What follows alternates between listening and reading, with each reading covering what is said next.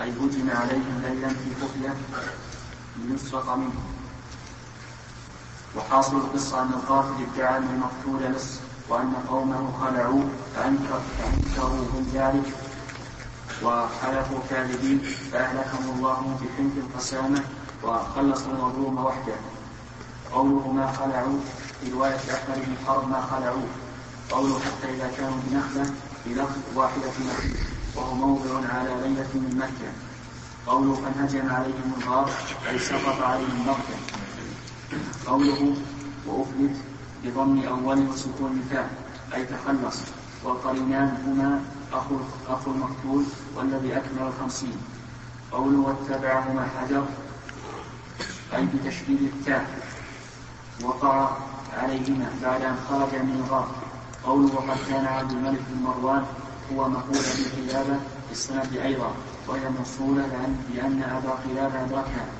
قوله أفاد رجلا أقاد أفاد رجلا لم يقف على اسمه. قوله ثم ندم بعد ثم ندم بعد بضم الدال. قوله ما صنع؟ كأنه كأنه ضمن ندم ضمن كأنه ضمن ندم مع كذب ووقع في رواية أحمد بن حرب عليه صنع. قوله فأمر بالخمسين أي الذين حلفوا. ووقع في رواية أحمد بن حرب الذين أقسموا. قوله وسيرهم إلى الشام أي نفعهم وفي رواية أحمد بن حرب من الشام. وهذه أولى لأن إقامة عبد الملك كانت في الشام. ويحتمل أن يكون ذلك وقع لما كان عبد الملك في العراق عند محاربته مصعب بن الزبير. ويكون من أهل العراق فنفاه إلى الشام. قال المهلك فيما حكى ابن بطال الذي اعترض به له كلابا من قصة العرانيين لا يفيد مراجع من ترك القسامة لجواز قيام البينة والدلائل التي لا تدفع على تحقيق الجناية في حق العرانيين فليس فليس قصتهم من طريق القسامة في شيء لأنها إنما تكون في الاختفاء بالقتل حيث لا بينة ولا دليل. وأما العرانيون فإنهم قد فإنهم كشفوا وجوههم بقطع السبيل والخروج على المسلمين فكان أمرهم غير أمر من ادعى القتل حيث لا بينة هناك.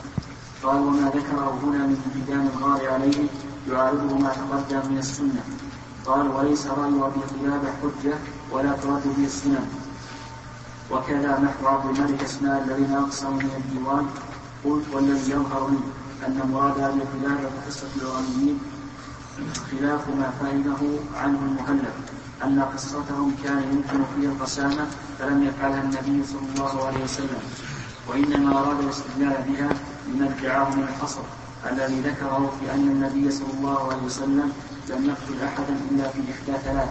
فعرض بقصة الورميين وحاول المعترض إثبات قسم الرابع فرد عليه أبو كلاب مما حاصله أنهم إنما استوجبوا القتل بقتلهم الراعي وارتدادهم عن الدين وهذا بين لا خفاء فيه. وإنما استدل وإنما استدل على ترك القول بالقسامة بقصة القتيل عند اليهود فليس فيها القول بالقسامة فليس فيها القول فليس فيها القول بالقسامة ذكر بل ولا في أصل القصة التي هي عمدة الباب تصريح بالقول كما سأبينه. ثم رأيت في آخر الحاشية ابن منير نحو ما أجبت به وحاصله توهم المهلب توهم المهلب أن أبا قلابة عارض حديث القسامة. توهم يصح توهم وحاصله توهم المهلب أن أبا قلابة عارض حديث القسامة بحديث العرميين فأنكر عليه فأنكر عليه فوهم. وإنما اعترض أبو قلابة على القسامة بالحديث الدال على حصر القتل في ثلاث أشياء. فإن الذي عارضه ظن أن في قصة العرانيين حجة في جواز قتل من لم يذكر في الحديث المذكور كأنه يتمسك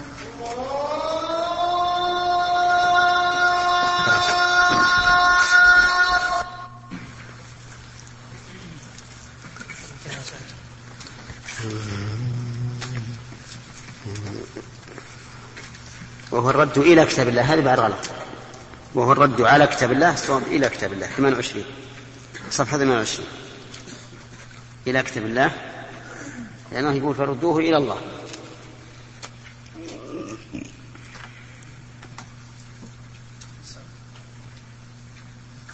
على كل حال يراجع الطبع القديم تراجع لأن الفعل هو موضوع الإطلاق.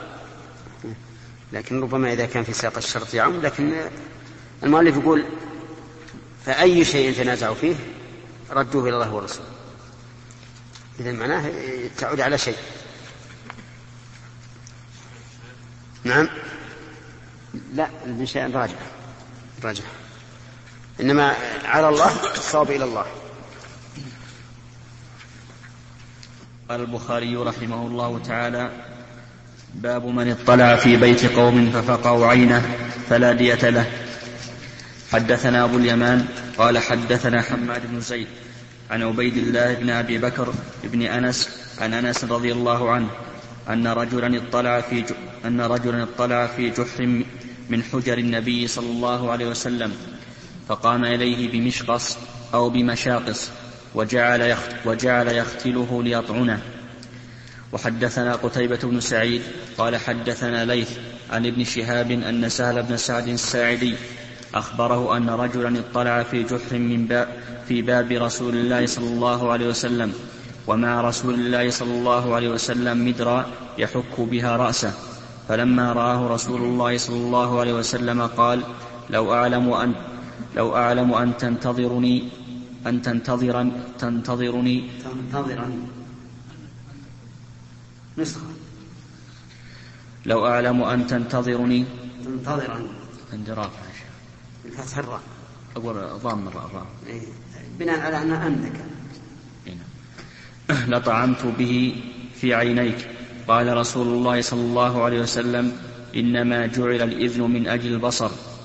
وحدثنا علي بن عبد الله قال حدثنا سفيان قال حدثنا أبو الزناد عن الأعرج عن أبي هريرة رضي الله عنه قال قال أبو القاسم صلى الله عليه وسلم لو أن امرأ اطلع عليك بغير إذن فحذفت فحذفته بحصاة ففقأت عينه لم يكن عليك جناح. بسم الله الرحمن الرحيم. هذا الباب الرجل يطلع على بيت الرجل الآخر بدون إذنه فلصاحب البيت أن يفقأ عينه إما بحجر يحذفه وإما برمح وإما بمدرة وإما بأي شيء يفقأ به عينه بدون إنذار. ولهذا جعل النبي صلى الله عليه وسلم يقتل هذا الرجل يعني يمشي بخفاء من أجل أن يدركه حتى يفقأ عينه. وهذه المسألة ليست من باب دفع الصائل لأنها لو كانت من باب دفع الصائل لكان الواجب أن ينذر أولا فإن لم ينصرف قطعت عينه ولكن هذا من باب العقوبة من باب العقوبة. على على هذا الفعل الحاصل.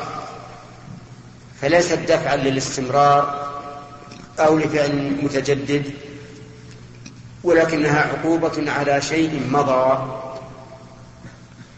ويستفاد من هذا الحديث أنه لا فرق بين أن يفقع عينه بحصاة يحذفها أو بمدرة أو بأي شيء أو بعصا مثلا يضرب به عينه وأنه لا فرق بين أن يطلع من الباب أو أن يطلع من فوق من الجدار.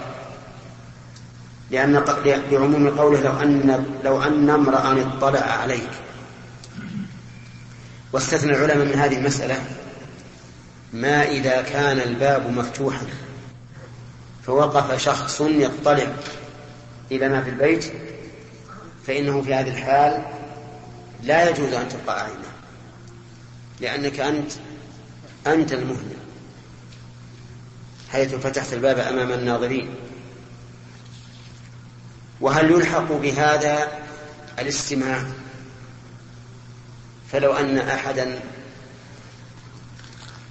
جعل إذنه على شق الباب ليستمع ما يقول أهل البيت فهل يلحق بالنظر بحيث يجوز لصاحب البيت أن يضرب أن يضرب أذنه؟ الجواب لا. وذلك لأن الإنسان يطلع على العورة بالنظر أكثر مما يطلع بالسمع فلا يصح الإلحاق ولا القياس. وفي هذا الحديث الإشارة إلى حكمة الأمر بالاستئذان. لقوله صلى الله عليه وسلم إنما جعل الإذن من قبل البصر. من قبل البصر أي من أجله حتى لا يبصر ما في البيت من العورات التي لا يحب أن يطلع عليه أحد. فإن قال قائل هل يجوز أن أحذفه بما يقتل؟ مثل أن أضربه برصاصة تنفذ إلى دماغه فتهلكه؟ فالجواب لا. إنما يجوز أن تفقأ ما حصل به الاعتداء ما حصل منه الاعتداء وهي العين فقط. طيب إذا أصاب غير العين إذا أصاب غير العين يعني هو أراد العين لكن أصاب الحاجب أو الجبهة أو الوجنة فهل يكون ضامنا؟ يحتمل أن يكون ضامنا لأن هذا تعدى إلى غير ما وقعت منه الجناية إذ أن الجناية وقعت من العين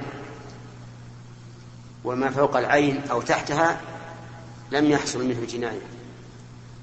ولكن لا يجوز القصاص هنا حتى وإن كانت موضحة. وذلك لأنه إنما فعل فعلا مأذونا فيه. فأصاب ما لم يقصد فهو كما لو رمى صيدا فأصاب إنسانا. فإنه لا قود عليه ولكنه يضمنه بالدية.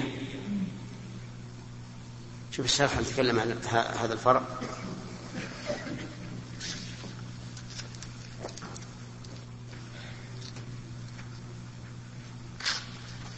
مسألة لو أصاب غير العين. نعم. يقول بسم الله الرحمن الرحيم. واستدل به على جواز رمي من يتجسس ولو, ولو لم يندفع بالشيء الخفيف. جاز بالثقيل. وأنه إن أصيبت نفسه أو بعضه فهو هدر. وذهب المالكية إلى القصاص. وأنه لا يجوز قصد العين قصد العين ولا غيرها. واعتلوا بأن المعصية لا تدفع بالمعصية. وأجاب الجمهور بأن المأذون فيه إذا ثبت الإذن لا يسمى معصية وإن كان الفعل وإن كان الفعل لو تجرد عن هذا السبب يعد معصية. وقد اتفقوا على جواز دفع الصائل ولو أتى على نفس المدفوع وهو بغير السبب المذكور وهو بغير السبب المذكور معصية. فهذا ملحق به مع ثبوت النص فيه. وأجابوا عن الحديث بأنه ورد على سبيل التغليظ والإرهاب. ووافق الجمهور ووافق الجمهور منهم ابن نافع. وقال يحيى بن عمر منهم لعل مالكا لم يبلغه الخبر وقال القرطبي في المفهم ما كان عليه الصلاة والسلام بالذي يهم أن يفعل ما لا يجوز أو يؤدي إلى ما لا يجوز والحمل على رفع الإثم لا يتم لا يتم مع وجود النص برفع الحرج وليس مع النص قياس. واعتل بعض المالكية أيضا بالإجماع على أن من قصد النظر إلى عورة الآخر على أن من قصد النظر إلى عورة الآخر ظاهر. ظاهر أن ذلك ظاهر أن ذلك لا يبيح لا يبيح فقع عينه ولا سقوط ضمانها عمن فقأها فكذا إذا كان المنظور في بيته وتجسس الناظر إلى ذلك. ونازع القرطبي في ثبوت هذا الإجماع وقال إن الخبر يتناول كل مطلع.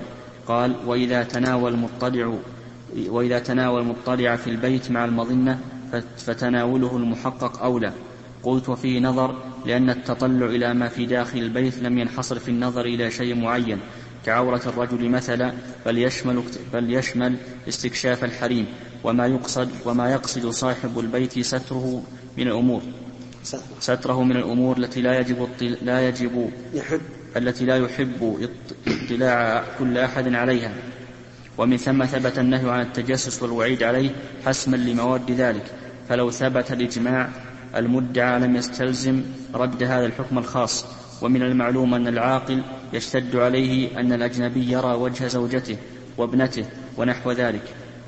وكذا في حال ملاعبة أهله أشد مما أشد مما رأى الأجنبي ممن أشد مما رأى الأجنبي ذكر. مما لو رأى الأجنبي عورته يقول أشد مما رأى الأجنبي ذكره منكشفا. مما لو رأى. ما في لو صح لا لو صح. مما لو رأى الأجنبي ذكره منكشفا والذي ألزمه القرطبي صحيح في حق من يروم النظر فيدفعه المنظور إليه. وفي وجه للشافعية لا يشرع في هذه الصورة. وهل يشترط الإنذار قبل الرمي وجهان؟ قيل يشترط كدفع الصائم. وأصحه ما لا لقول في الحديث يقتله بذلك. وفي حكم المتطلع من, خل من خلل الباب الناظر من, من, كو من كوة من الدار. وكذا من وقف في الشارع فنظر إلى حريم غيره أو إلى شيء في دار, في دار غيره.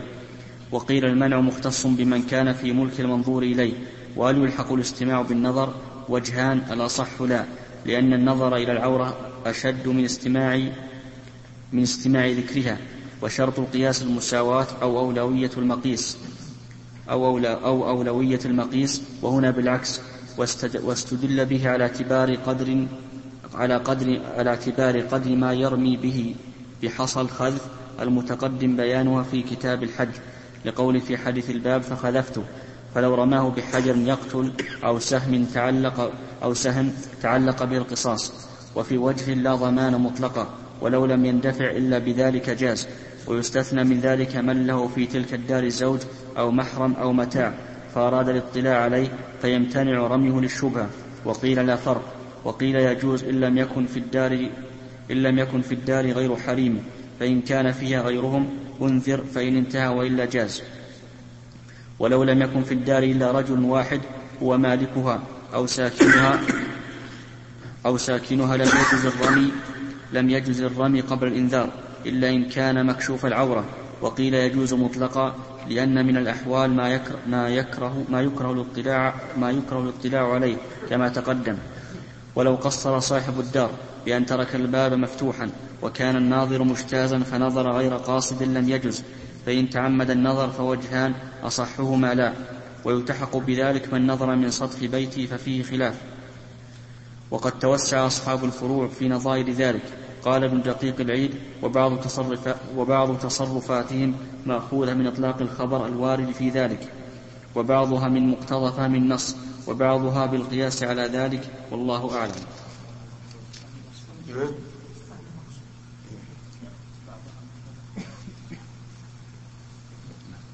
وبعضها من مقتضى فهم المقصود وبعضها بالقياس على ذلك والله أعلم.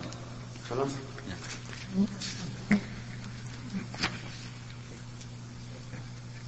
لو كان هذا المطلع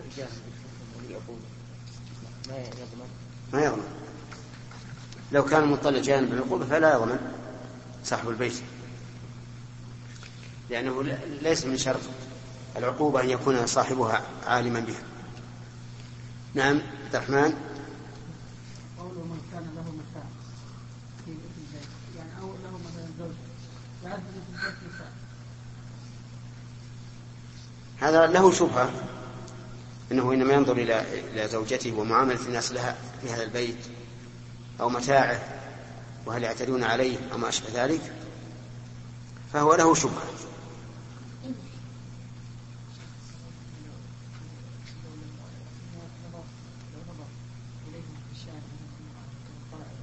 لا لا إذا كان الباب مفتوحا ما باب العاقلة. حدثنا صدقة بن الفضل. نعم.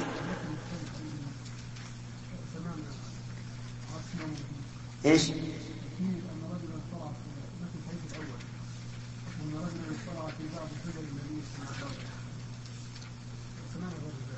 ها؟ اطلع في بعض حجر النبي صلى الله عليه وسلم. عندي من حجر في, في عندي من حجر في حجر النبي صلى الله عليه وسلم. لا عندنا من حجر في بعض. هذه نسخة. من حجر في بعض. وعندك في من حجر حتى في الشرق نعم. مكتوب بالشرح وش يقول؟ لا الشرح مثل كذا ها؟ الشرح في بعض حجر النبي. بس. بس. نسخة ثانية. وشرحه على على حجر في بعض حجر في الصلاة شو حجر من جحر بضم الجيم وسكون الحاء المهملة في حجر النبي بضم الحاء المهملة ثم الجيم يقول أول؟ من من. من جحر بضم. الجيم وسكون الحاء المهملة بضم الجيم. ها. وسكون الحاء المهملة جحر في حجر النبي بضم الحاء المهملة ثم الجيم مفتوحة وسقط لغير أبي ذر من جحر وثبت لأبي ذر عن الكسميهني في بعض حجر النبي صلى الله عليه وسلم. أي في بعض منازله في جحر. ظهر الجحر يعني الشق كجحر ال- الو- الوحش و... نعم. باب العاقلة. نعم. نسخة نسخة. نسخة اطلع في بعض اطلع في بعض حجر النبي. هذه نسخة. النسخة الثانية اطلع من جحر من. ها؟ من جحر في بعض.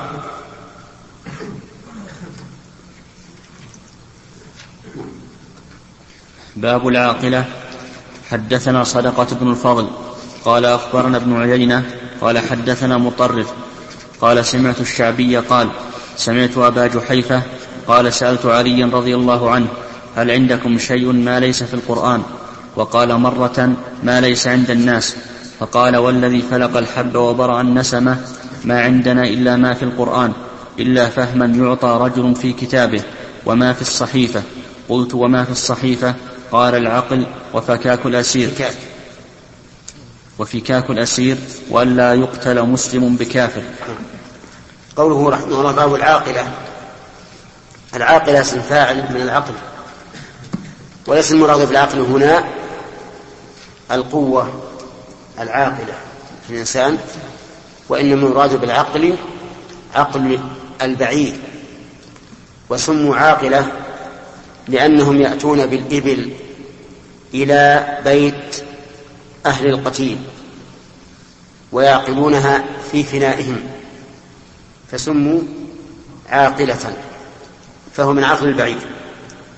والعاقلة هم عصبة الإنسان الذكور. ولا و و وتحملهم للدية له شروط معروفة في كتب الفقهاء منها الغنى فالفقير ليس عليه عقل. الذكورية فالأنثى ليس عليها عقل. الحرية فالعبد ليس عليه عقل. ويحملون الدية بحسب قربهم من القتل من القاتل وبحسب غناهم. والمرجع في ذلك إلى نظر الحاكم أي القاضي. وإنما وجبت الدية على العاقلة لسببين السبب الأو- الأول إظهار التناصر بين الأقارب. وأن بعضهم ينصر بعضا. والسبب الثاني أن الخطأ يكثر وقوعه. فكان من الرحمة أن يساعد القاتل في تحمل الدية. رأفة به ورحمة.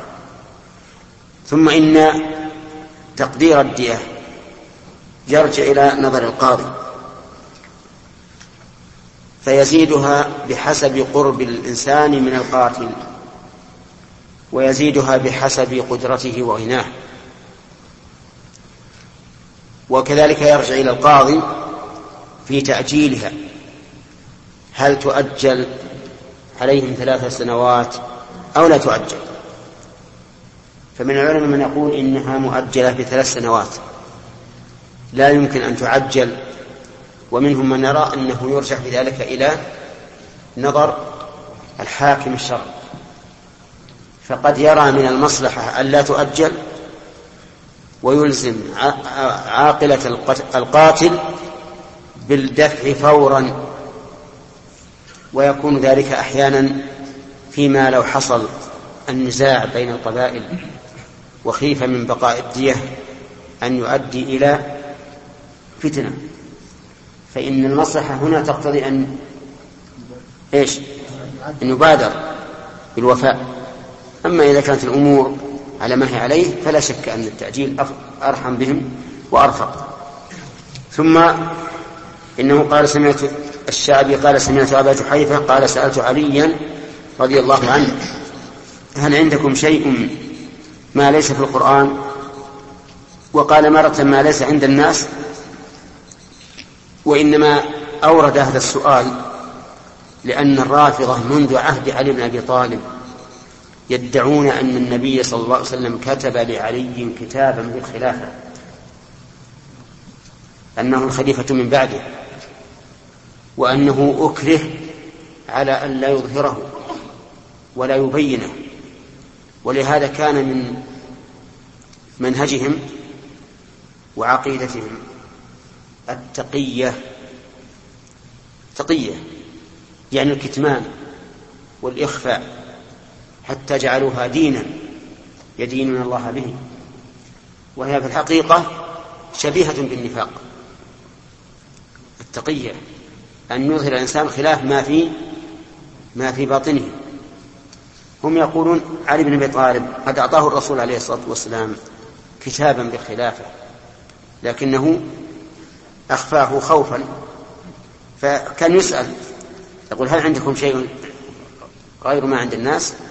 فيقول والذي فلق الحبة وفي الحبة أو الحب وبرأ النسمة ما عندنا إلا ما في القرآن. أقسم هذا القسم بالذي فلق الحب حب البذور. يشمل كل البذور من الحبوب فإنه لا يفلقها إلا الله عز وجل. قال الله تعالى إن الله فالق الحب والنوى. لو اجتمع الخلق على أن يفلقوا الحبة لتكون زرعا ما استطاعوا إلى ذلك سبيلا. برأ النسمة يعني خلق النسمة هي النفس. فلو اجتمع الناس على أن يخلقوا نفسا واحدة ما استطاعوا إلى ذلك سبيلا. قال الله تعالى في كتابه يا أيها الناس ضرب مثل فاستمعوا له. وقال ضرب بلفظ الماضي مع أنه لم يسبق لتحقق وقوعه وقربه. يعني كأنه قال أنا أضرب لكم مثلا الآن. فاستمعوا له أمر الله أن نستمع له لأنه مثل عجيب. إن الذين تدعون من دون الله لن يخلقوا ذبابا ولو اجتمعوا له كل الذين تدعون من دون الله من شياطين الإنس وشياطين الجن والجمادات وغيرها لن يخلقوا ذبابا ولو اجتمعوا له أي لخلقه ما استطاعوا إلى ذلك سبيلا. وبعدها وإن يسلبهم الذباب شيئا لا يستنقذوه منه. إذا فالذباب أقوى منه إذا سلب السلب الأخذ على وجه التفريغ إن يسلبهم الذباب شيئا لا يستنقذوه منه. ضعف الطالب والمطلوب. هذه هي الأوثان التي تعبد من دون الله. فهو يقول وبرأ النسمة لأن الخلق لا يمكن أن يبرأوا النسمة ولا أن يخلقوا الحبة بل ذلك إلى من يعبد الله؟ من الله وحده. طيب. إلا ما في القرآن. والقرآن موجود عند كل أحد ومعلوم لكل أحد. هل فيه شيء يختص بآل البيت؟ أبدا.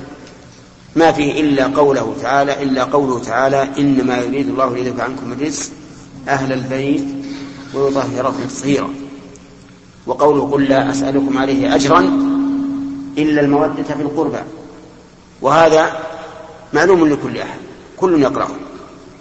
قالوا إلا فهما يعطى رجل في كتابه.